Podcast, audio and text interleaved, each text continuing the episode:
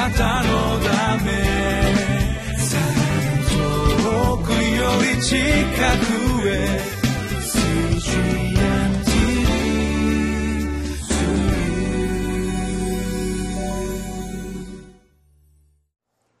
こんにちは。岸田北聖書協会牧師の栗原澄人です。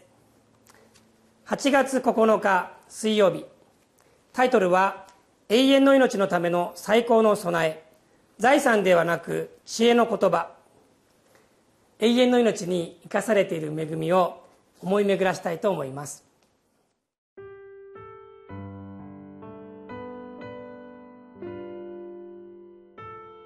詩編49編。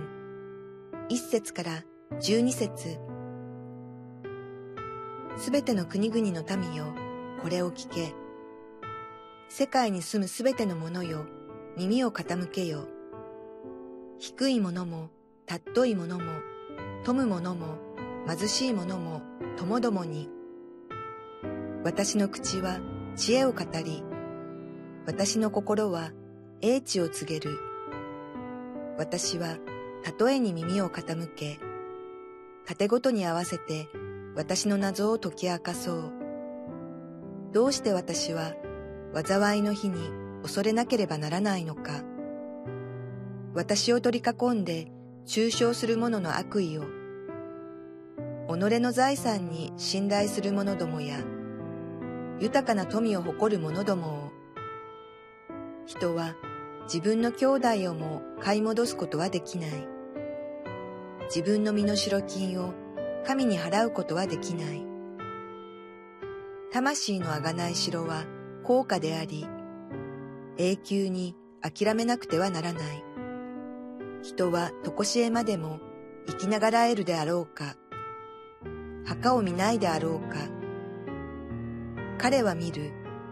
知恵のある者たちが死に、愚か者も間抜け者も等しく滅び、自分の財産を他人に残すのを。彼らは心の中で、彼らの家は永遠に続き、その住まいは世々にまで及ぶと思い、自分たちの土地に自分たちの名をつける。しかし人はその映画のうちにとどまれない。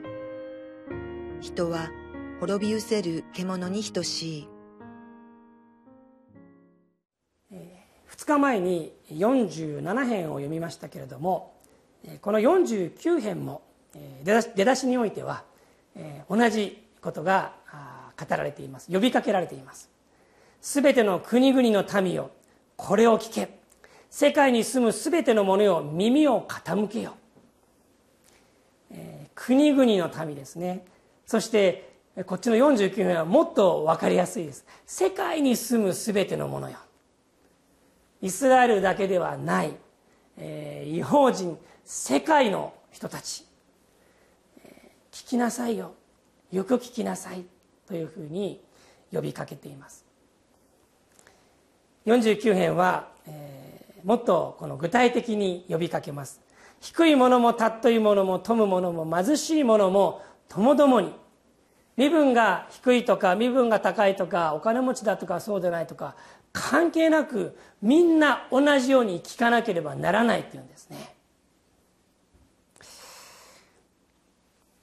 えー、そういうことって一体何でしょうか？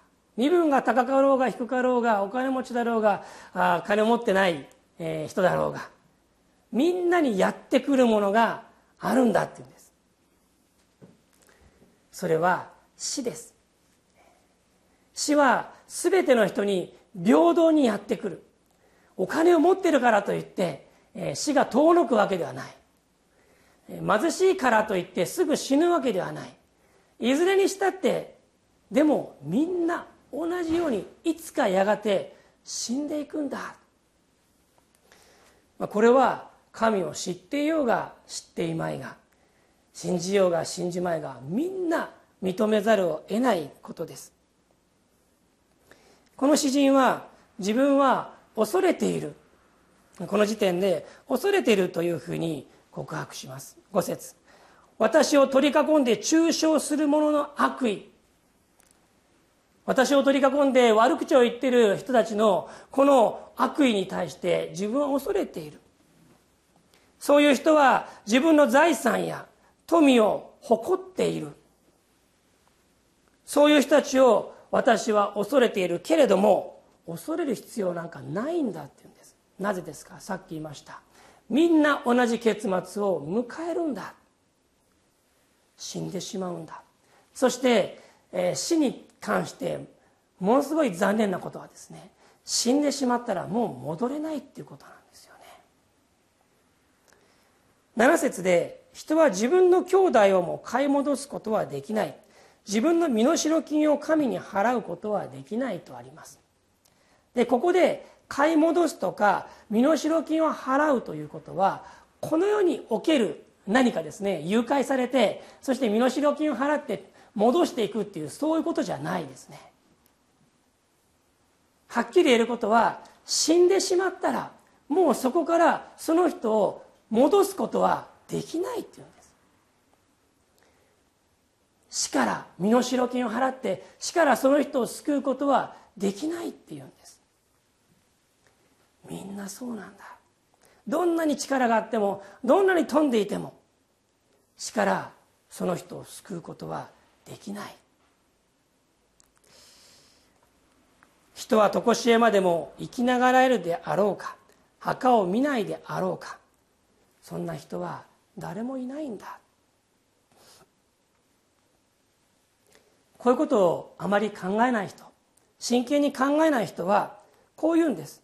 彼らは心の中で彼らの家は永遠に続きその住まいは世々にまで及ぶと思い自分たちの土地に自分たちの名をつける。自分たちの家は永遠に続くんだって。終わらないで永遠に続くんだっていうふうに言うんです。でも詩人はこう言うんですね。魂の贖い城は高価であり永久に諦めなくてはならない。この永久っていうふうに訳されている言葉ヘブル語でオーラームって言います。これは永遠っていうふうに訳せる言葉でさっきの11節の彼らの家は彼らの家は永遠に続きの永遠と同じ言葉なんですね。神を恐れない者は自分たちは永遠に続くとなんかいつの間にかそういうふうにこの考えてしまうんだけど本当に知らなくてはならないのは魂の贖い城は高価なんだ。魂を死から連れ戻す買い戻す。そのための代価っていうのは永久にです。永遠に諦めなくてはならない。それは絶対に手に入らない。永遠に無理だ。でここまで本当に、死というものの絶望、絶望本当にこのどうしようもなさを思った時に私たちが本当に愛する御言葉その御言葉を思い起こすんです。ヨハネの福音書3章の16節。神は実にその一人子をお与えになったほどに世を愛された。それは御子を信じる者が一人として滅びることなく永遠の命を持つためである。そうです。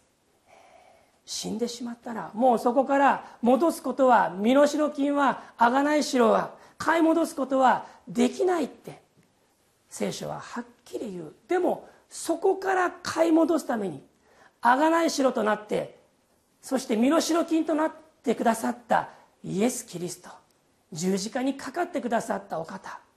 そして死者の中からよみがえってくださった。その死から私たちを戻してくださる。命へと戻してくださる。その方が私たちに与えられた。聖書はその命を永遠の命というふうに表現しました。永遠という言葉は本当に気が遠くなります。永久に諦めなくてはならないと言われたら本当にがっかりします。自分たちは永遠に続くと勘違いしてる人は愚かだと思います。でも私たちが本当に知らなければならないこと本当に素晴らしいメッセージそれは何か。イエス・キリストによってその十字架と復活によって永遠の命が与えられている。いやもうその命に自分は生かされているということなんです。永遠の命は死んでから始まるんじゃないんです。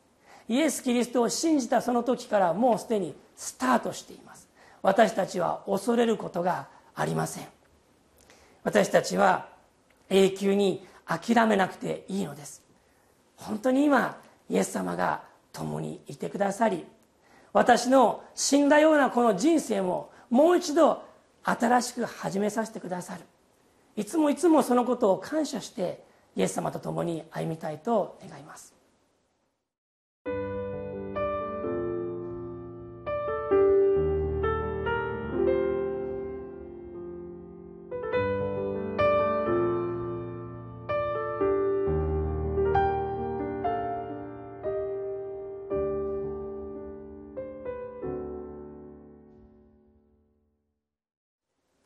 永久に諦めなくてはならない私たちのこの命死によってこの命が断たれていくそのことをひっくり返してくださった。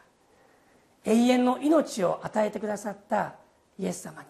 永遠に心配することがない。永遠に恐れることがない。そのようにしてくださったイエス様に心から感謝を捧げましょう。お祈りします。私たちの主なるイエス・キリスト様。ありがとうございます。私たちにとって死は誰にでも訪れる。確実に訪れる。そして誰も逃れることができない。恐れであり苦しみであります。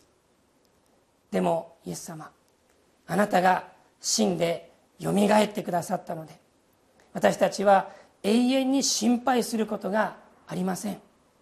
この世で生きている間もまた死んで後も私たちには恐れがありません。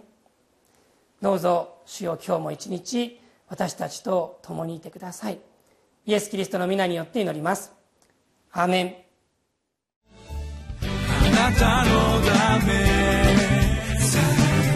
遠くより近くへ。